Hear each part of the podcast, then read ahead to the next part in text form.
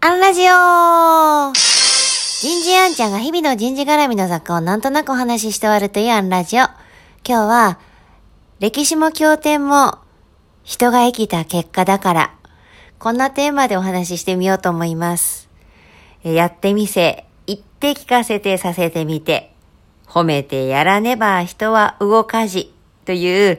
山本五十六さんの有名な言葉がありますが、これ、行動分析学のやっぱ凝縮なんですよね。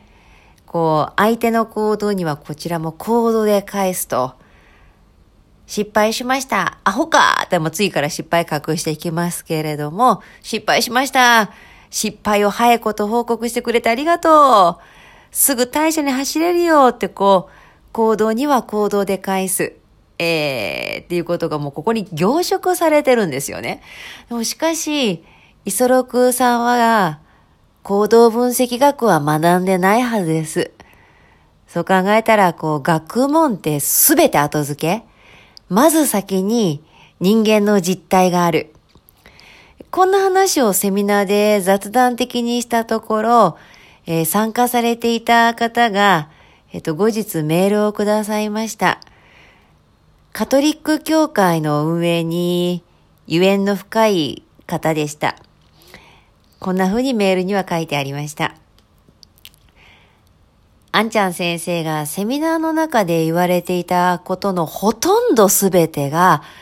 聖書の中にすでに示されていることに目を開かされました。聖書の例えや様々な記述が人の現実のことから発せられている。現場のあがきの中に答えが隠されているということに大いなる希望を持っている次第です。その希望にまた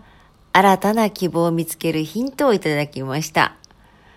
あ、なるほどなぁと思って。こう、私自身も、こう、歴史を大学時代に専攻しましたが、その歴史の中に人がいて、で、よくビスマルクの有名な格言で、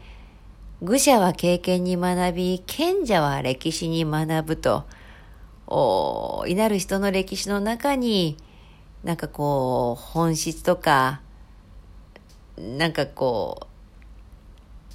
う、原理原則みたいなものがあると、自分の経験だけで、その短いスパンだけで学ぶんじゃないよということなのかもしれないですが、でもその歴史の最初の一歩は私は人の経験だと思うんですよね。経営学なんての今学んでますが、最初に経営学があるんじゃなくて、たくさんの先人の経営の検証の結果、経営学が作られる。いろんなフレームワークだって、えー、たくさんの経験の中から先人が生み出してくれた考え方のある程度のパターンで、どうやらこれは役に立ちそうだというものだけが生き残っているというのかな。結局歴史だろうと経験だろうと人は人から学べばいい。歴史も経典も神話も